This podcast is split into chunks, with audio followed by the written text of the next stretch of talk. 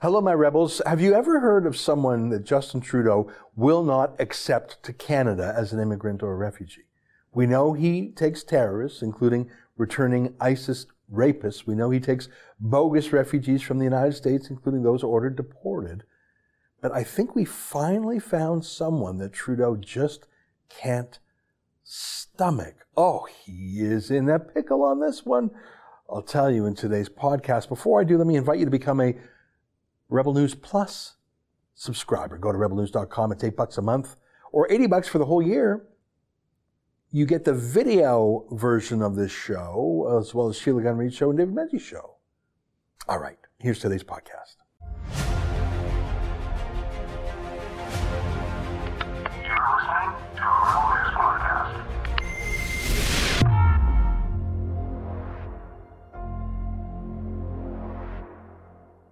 Tonight, we finally found a group of refugees that Justin Trudeau refuses to take. It's May 5th, and this is the Ezra Levant Show.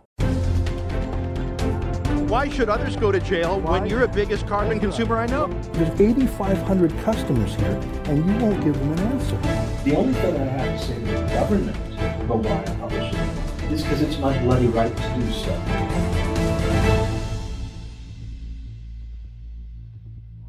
Justin Trudeau's open borders globalist ideology is what he believes in more than anything other than his passion for marijuana. And even that doesn't really count. His marijuana obsession isn't so much ideological as it's just his hobby. The current approach on uh, drugs is not working. I'm in favor of legalizing it. Five or six times in my life that I've taken a puff of protecting our children from marijuana. Uh, so yes, five or six times in my life that the continued prohibition of marijuana, that's a lot of smoking. I've never done it except with people I know and trust. Same thing with Trudeau and being a male feminist. It's not really so much a philosophy, it's more a sim- cynical gimmick to preempt and silence questions about his sexual harassment of women, like Rose Knight. Like I said, uh, I do not feel that I acted inappropriately uh, in any way, uh, but I respect uh, the fact that someone else might have experienced that differently. Joe Biden should really try the Trudeau approach. No, no, no, no. I'm not a serial groper. I'm just a male feminist who feels the need to dominate every powerful woman in my orbit by invading their personal space, having chest to chest hugs to show these women I'm their master. Trudeau is such a creep, but the media party covers for him just like they did for Bill Clinton. But yeah, globalism is the one thing Trudeau actually believes in. He's not particularly bright compared to his father, Pierre Trudeau. Um, but Justin Trudeau absorbed enough of his dad's hostility to the West and romantic love for third world dictatorships that, um, you know, it's his, that's the closest thing he has to an ideology. Here's Trudeau sitting at the feet of George Soros. You can tell who is the boss in this meeting. I normally show you the cropped photo of just Trudeau and Soros that Trudeau himself tweeted, but Chrystia Freeland was in the meeting too. She may have actually set the meeting up. She's good friends with Soros. According to the Globe and Mail, before she was elected as an MP, she was approved by Soros to write his authorized biography, translation, a fawning pro-Soros piece of propaganda.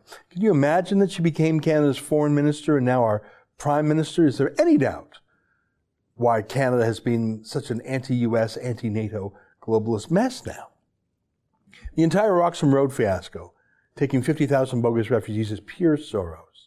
But in fairness, Trudeau's loathing for Canada and its borders is something he inherited from his own dad, well before he would have met Soros. Remember this speech he gave on the campaign trail in 2015 when he said he would reverse Stephen Harper's policy, a policy that other allies like the UK have, to strip convicted terrorists who have a dual citizenship of their Canadian citizenship. Trudeau said they were just as Canadian as you are. Terrorist Mr. attacks Harper, against this country. A Canadian individual is a Canadian question, is a Canadian. Trudeau will let everyone, anyone into our country, terrorists, even returning ISIS rapists coming back from the Islamic State. We know that actually someone who has engaged and turned away from that hateful ideology can be an extraordinarily powerful voice. Trudeau will even keep people who just walk across Roxham Road. They have criminal records, even if they're child predators. He'll keep them. Here's a sex offender faking it as a refugee. Good enough for Trudeau, though. Everyone is welcome. Anyone. Indiscriminate. No need to actually be a real refugee. No need to be in Canada's own interest. It's all about open borders. I've never heard of anyone turned away by Trudeau. Have you? Until now. Look at this. Published in the Globe and Mail. I criticize the Globe a lot, but on their China coverage, like their coverage of Jody Wilson-Raybould, I must give credit where it's due. The Globe has had the best coverage of the China crisis of any Canadian newspaper other than the Epoch Times. And that's one of the reasons why Trudeau refuses to take their questions at his daily scrums too. Isn't that funny? Let me read this story, which just happens to be written by Bob Fife and Steve Chase, the two Globe reporters who did the heavy lifting on the Jody Wilson-Raybould stories, by the way. Freeland mum on whether Hong Kong asylum seekers will be granted refuge, as Bigger Way predicted. Deputy Prime Minister Chrystia Freeland asked about dozens of asylum claims made by Hong Kong protesters in Canada, praised the rich contribution immigrants from this former British colony have made to this country, but declined to indicate whether Ottawa would grant the applicants refuge. And I suppose it's technically fair enough. It would be inappropriate for a political cabinet minister to prejudge the outcome of a refugee application, which is a bureaucratic or a quasi judicial decision. It would be like a politician weighing in on a court case. Let me read some more. The 46 would be refugees from Hong Kong applied for asylum claims between January 1st and March 30th, uh, January 1st and March 31st, 2020. The claims, which are all pending, were received at airports Canada Border Security Agency bureaus, and Immigration, Refugees and Citizenship Canada offices across the country. Many of those claiming asylum in Canada face charges in Hong Kong in connection with the protests. Well, that's the thing, isn't it? Trudeau loves open borders. He loves them. Everyone's welcome. Terrorists, rapists, registered sex offenders, criminals. But yikes, a democracy activist from Hong Kong, as in the people who love freedom so much they're willing to stand up to the Chinese Communist Party and risk another Tiananmen Square massacre. Yikes, those are the people that Trudeau would consider. He hates those people. I mean, he hates them. They're the same kind of people that the CBC state broadcaster smears, even calls racist, as they did in this weird repeated attack on the Epoch Times, a newspaper run by ethnically Chinese people who criticize the Chinese dictatorship. This is a tough one for Trudeau. Two of his favorite things are in conflict. Does he obey George Soros and the open borders ideology, or does he obey China and send the Hong Kong democracy protesters back to China and perhaps back to prison or even their deaths? You know, there's a Chinese professor who's taught at the University of Alberta and then the University of British Columbia. Wenran Jiang is his name. His specialty is Canada-China relations, but he really is a sort of unofficial spokesman for China in Canada. I'm not saying he's disloyal to Canada. I've interviewed him before. I've debated him before. He's very smart, very pragmatic. I'm just saying, if he says Beijing has a certain opinion, you can take it to the bank that they really do. Here's what he told the Globe and Mail. Wenran Jiang, an adjunct professor of the University of British Columbia School of Public Policy and Global Affairs, said Canada should proceed cautiously.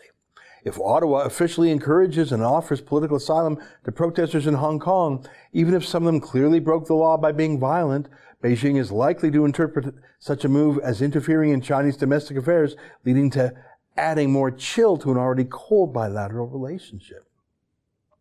I'm not sure what adding more chill means. Is China going to what, take another two Canadian citizens hostage on top of Michael Spavor and Michael Kovrig? Are, are Chinese nationals going to hoover up more of our medical supplies during the pandemic? I, I don't know. Will they infect and kill thousands of Canadians with some virus from Wuhan? I'm not sure what China could do to us that they haven't already done to us, but it's, it's clear they'd be really, really mad if we, you know, gave refuge to people fleeing for their lives.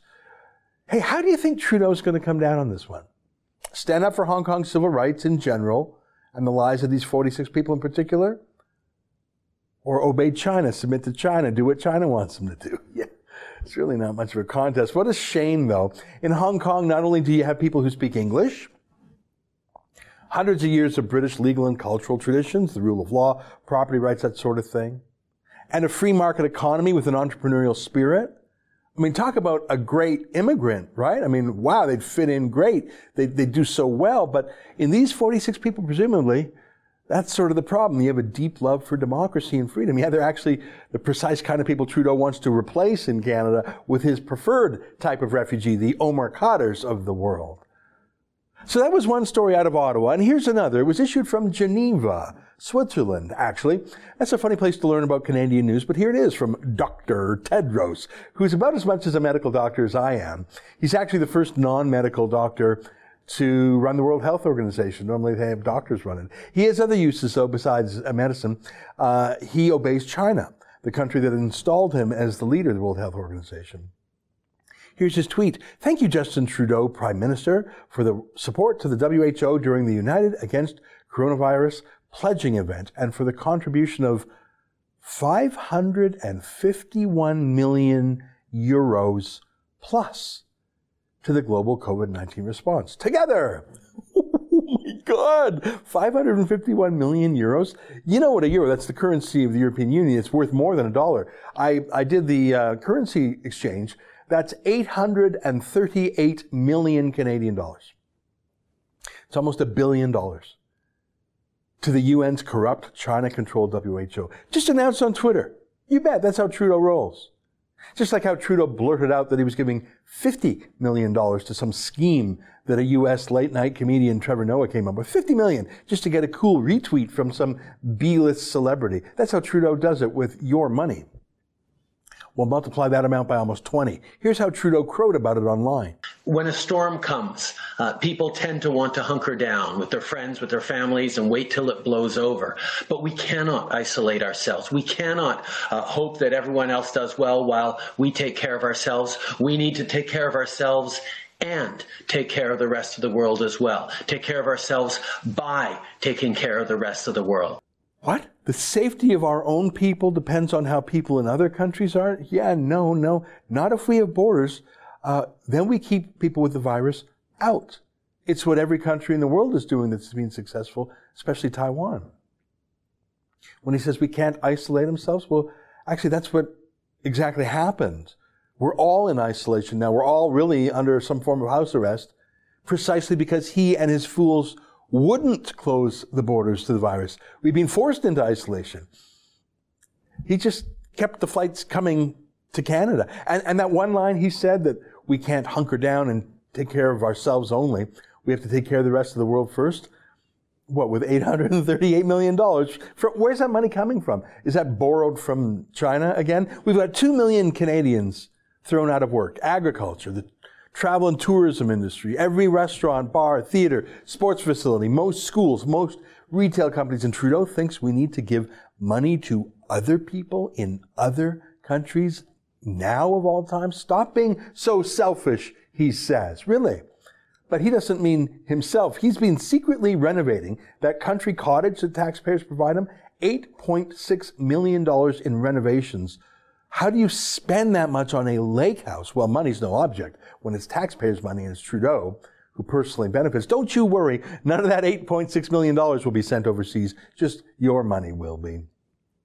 That fawning style of his, that childishness, that generosity with other people's money. Say, do you ever hear that tone of voice he used there when he's talking to Canadians like unemployed oil and gas workers or farmers or people from Alberta or Saskatchewan or serving military or veterans. No, just when he's playing to his base.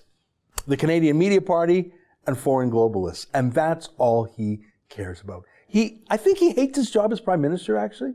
I know it's hard to believe that at first, but think about it. For nearly two months, he's been hiding out in his house. He's got that vacation beard. He's living apart from his estranged wife who's at the cottage. Trudeau, I don't know, works an hour a day, maybe. He's disconnected from reality. He only shows any emotion and energy when he's giving away your money to foreign countries. That's the connection with the Hong Kong refugee story too. Trudeau wants that temporary seat on the United Nations Security Council that's coming up for a vote. He needs China's vote to get on that and the votes that China controls. That's why Trudeau won't approve those Hong Kong refugees. That's why Trudeau just gave nearly a billion dollars to the corrupt, lying, China controlled WHO. And that's his exit plan, I think.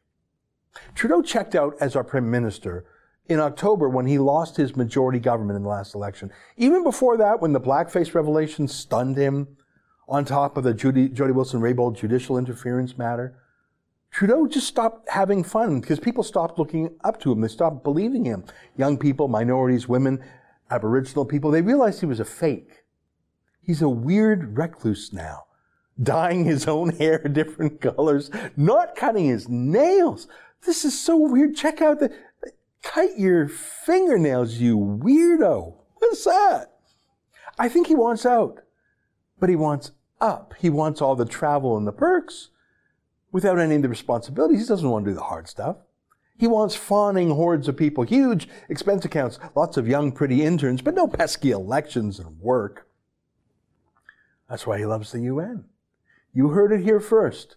Justin Trudeau will do anything, give anything to get Canada a United Nations Security Council seat, and then that's his exit plan to maneuver to get himself as the next Secretary General of the UN.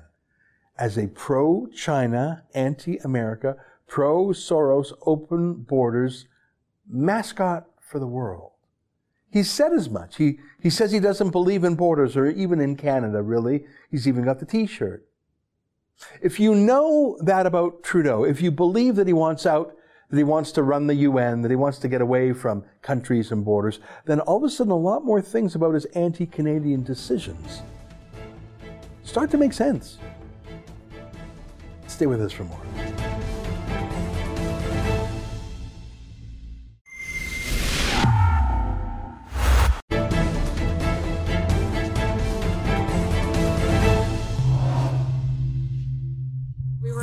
Swing for about 15 or we were here for about 15 or 20 minutes. She was just on the swing. Uh, we weren't hurting anyone. We were here by ourselves. The police showed up.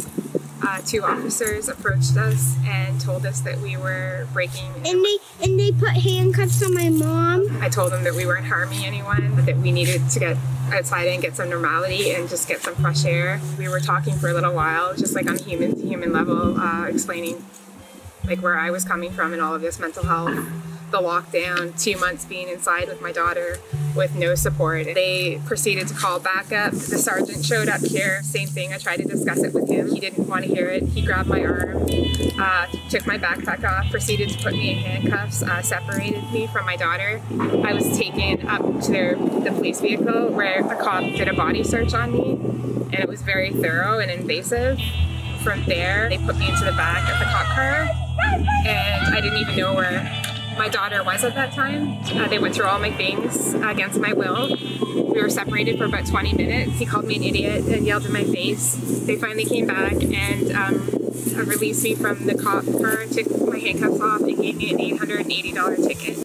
I am so angry watching that. I cannot tell you that is a mom and her five year old daughter arrested, handcuffed, searched, separated from her daughter for 20 minutes arrested in front of her five year old daughter. Now, did she commit a crime? Is she a bank robber? Is she a murderer? What did she do?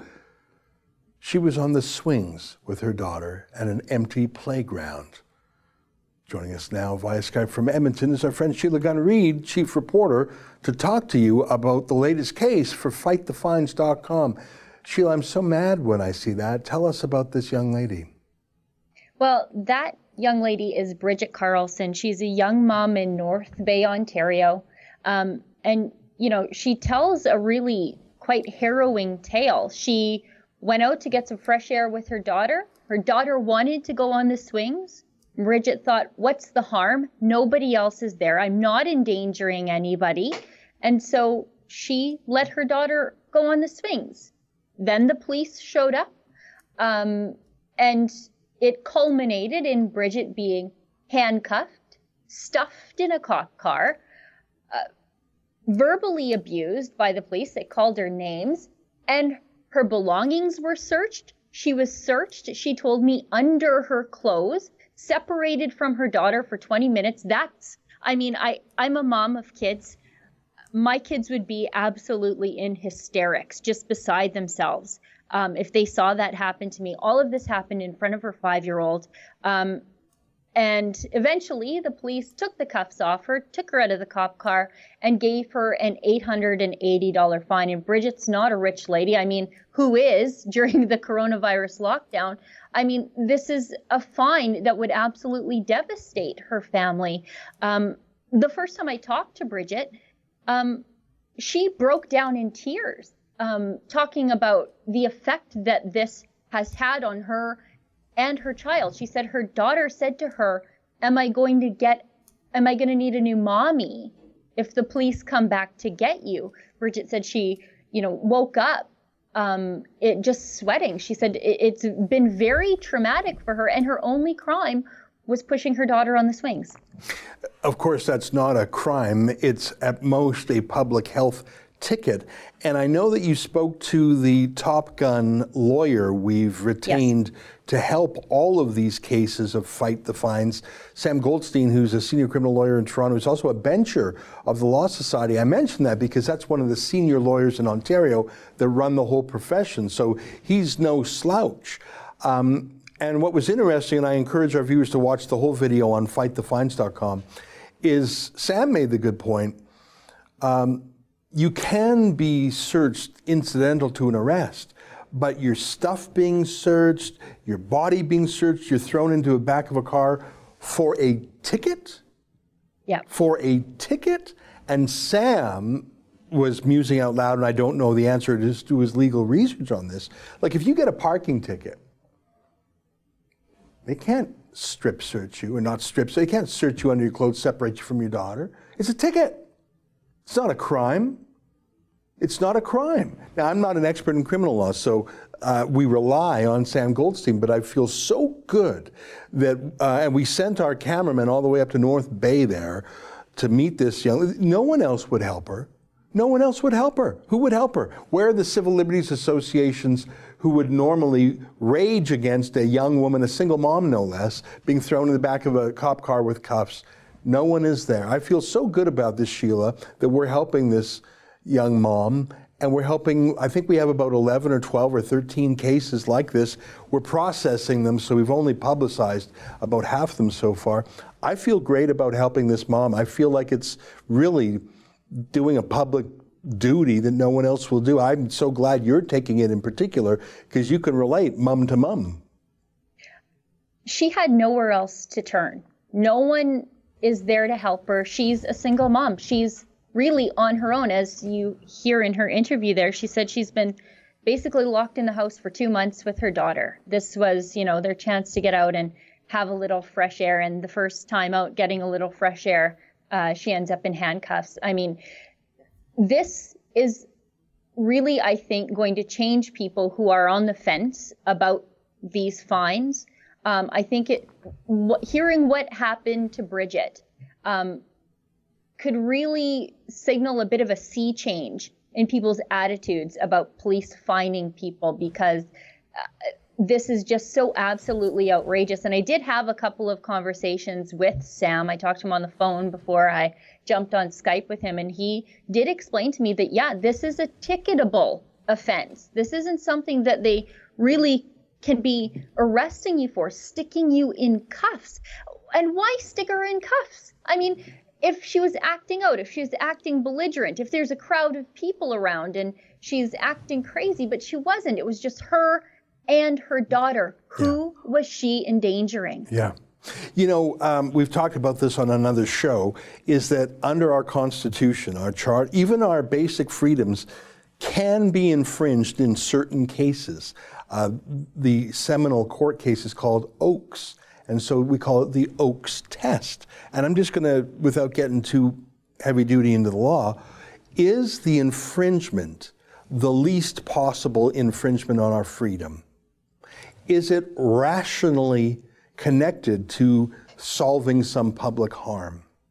And is it proportionate to the harm that's being averted? Those are several elements of the Oakes test. So let's go through that is handcuffing a mom, separating her from her daughter, throwing in the back of the cop car, searching under her clothes, is that the least possible infringement that could have been done here? No, of course not. Is it rationally connected? No. You're not going to catch the virus by being alone with your daughter on inanimate equipment where there's no one around for for a mile? And finally, is it proportionate to the harm? Well, I should tell you, not a single teenager. I mean, this is not a, or, or a five year old teenager. She's five. Um, She's five. Thank God the virus doesn't touch kids. Like it just, there's nothing medically sound about this. There's nothing sound in terms of police work about this. There was nothing sound in terms of crime control, crowd control. This was just pure government bullying. And I tell you, Sheila, I grew up, my family, my house, when I was a kid, we had so much respect for police. We were such a pro police household. It was drummed into us. The police are the good guys. Always, if you're in danger, go to a cop. Always look to the cops, cops, cops. You'd think we were a cop family. But watching the police abuse these past weeks in these cases, it is enough to turn a public against the police, and that is a grave danger here. Yeah, I agree with that. I mean, uh, I'm I'm pro police. Uh, I say it all the time. I love cops, hate their bosses. Um, I've got police in my own family. Um, but these municipal regulations and the authoritarian cops enforcing them are not doing their fellow members any favors because it will change the public's attitude about police. And I think that then becomes very dangerous every time you mention that Bridget was searched under her clothes in front of her child, my face gets hot with anger. I can't think of much worse of a violation of a mom in front of her daughter. Um, and for these cops to do that because she violated some dumb rule and was in an empty park. I, it's outrageous, and I'm I'm glad that we're helping Bridget. I can't think of someone more deserving of the help. And it really, we say we're helping, but it's our people at home who are pitching in to help uh, fund the legal battle for her through fightthefines.com.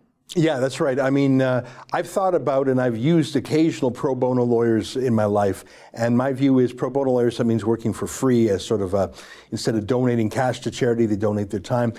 You know, you got to like a lawyer who's willing to do that, but usually such a lawyer is not an expert in the particular field, and they still have to earn a living, so they do their pro bono work last. We are not hiring um, Sam Goldstein pro bono. We're hiring him as we're paying him and he's being reasonable with his fees, as far as I can tell. But the reason we're doing that is we want the best guy, and we want him to give his attention to this because we want to win. And I think we're going to win uh, for Bridget Carlson and all the other cases we've taken. And what's so interesting, we had a case of a teenage skateboarder. There was no signage on the park. There was a case of a guy literally sitting on a bench in a park in Toronto. Uh, he went to leave the park. He was off the park. He was. T- all these guys are people who you wouldn't normally say, "Well, that's a rebel supporter." Some of our guys are, like that's that senior who got ticketed for taking his dog out for a pee. But these other, I would call them working class. I would say they're probably not that political. If they were, they'd probably go with the conventional wisdom, maybe even be a little bit liberal. Yep. These are the working class, and I would even say, in some cases, working poor. Where are the liberals? Where are the civil liberties lawyers on the left? They are not there. And this isn't even a left wing, right wing thing. I'm just so proud we're doing this. Sheila, I'm glad it was you on our team who reached out to this mum. And you're right to thank our viewers who are the donors paying. We, I think we've got 11 or 12 cases. I, maybe it was 13, but one of them she settled on her own. Another guy paid his ticket on his own before we could fight. So I think we've got about a dozen cases. If folks want to learn more about those other cases or help pay the legal bills, because we're getting lawyers in other cities now too. We have a lawyer in Calgary, a lawyer in Edmonton, yep. a lawyer in Montreal, because he's got a lot of cases. If folks want to help, go to fightthefines.com because we are going to pay these lawyers for folks like this. Sheila, give me uh, your thoughts on this, and then I want to tell you uh, a positive turn of events in New York City with their police force. But give me your last thoughts on our project, our Fight the Fines project. You know, I'm I'm glad you pointed out that these people are just severely normal people. Some of them are clearly not rebel supporters, and I'm proud to say that we are helping everybody that we can help. We do a little bit of legwork before we take on a case. Um, we don't have a values test um, before we help people whose rights have been violated. Um, and I think that's important because when your rights have been violated by these authoritarian municipalities, someone has to help you, and I guess that someone is us. That's a great point. That's a great point.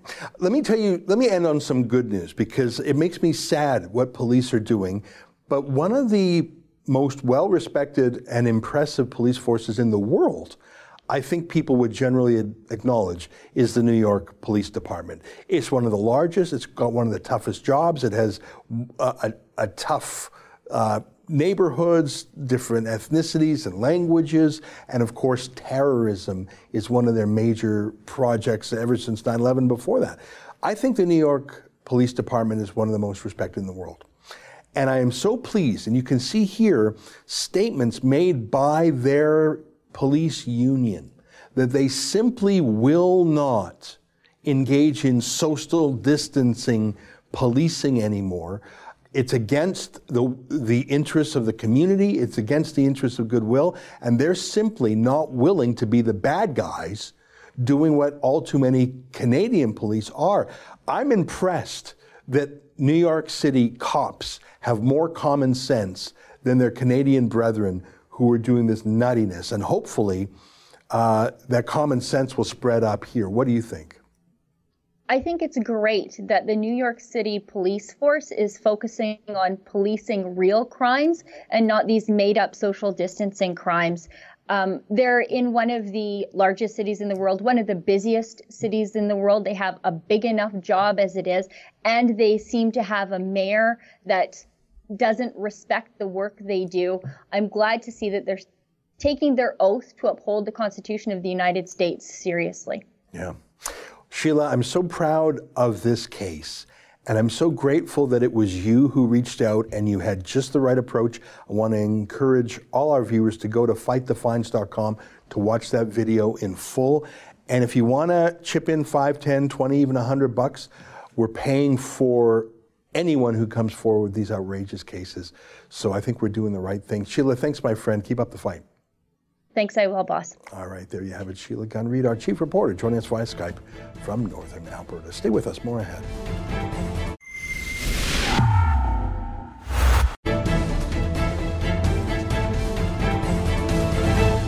Hey, welcome back.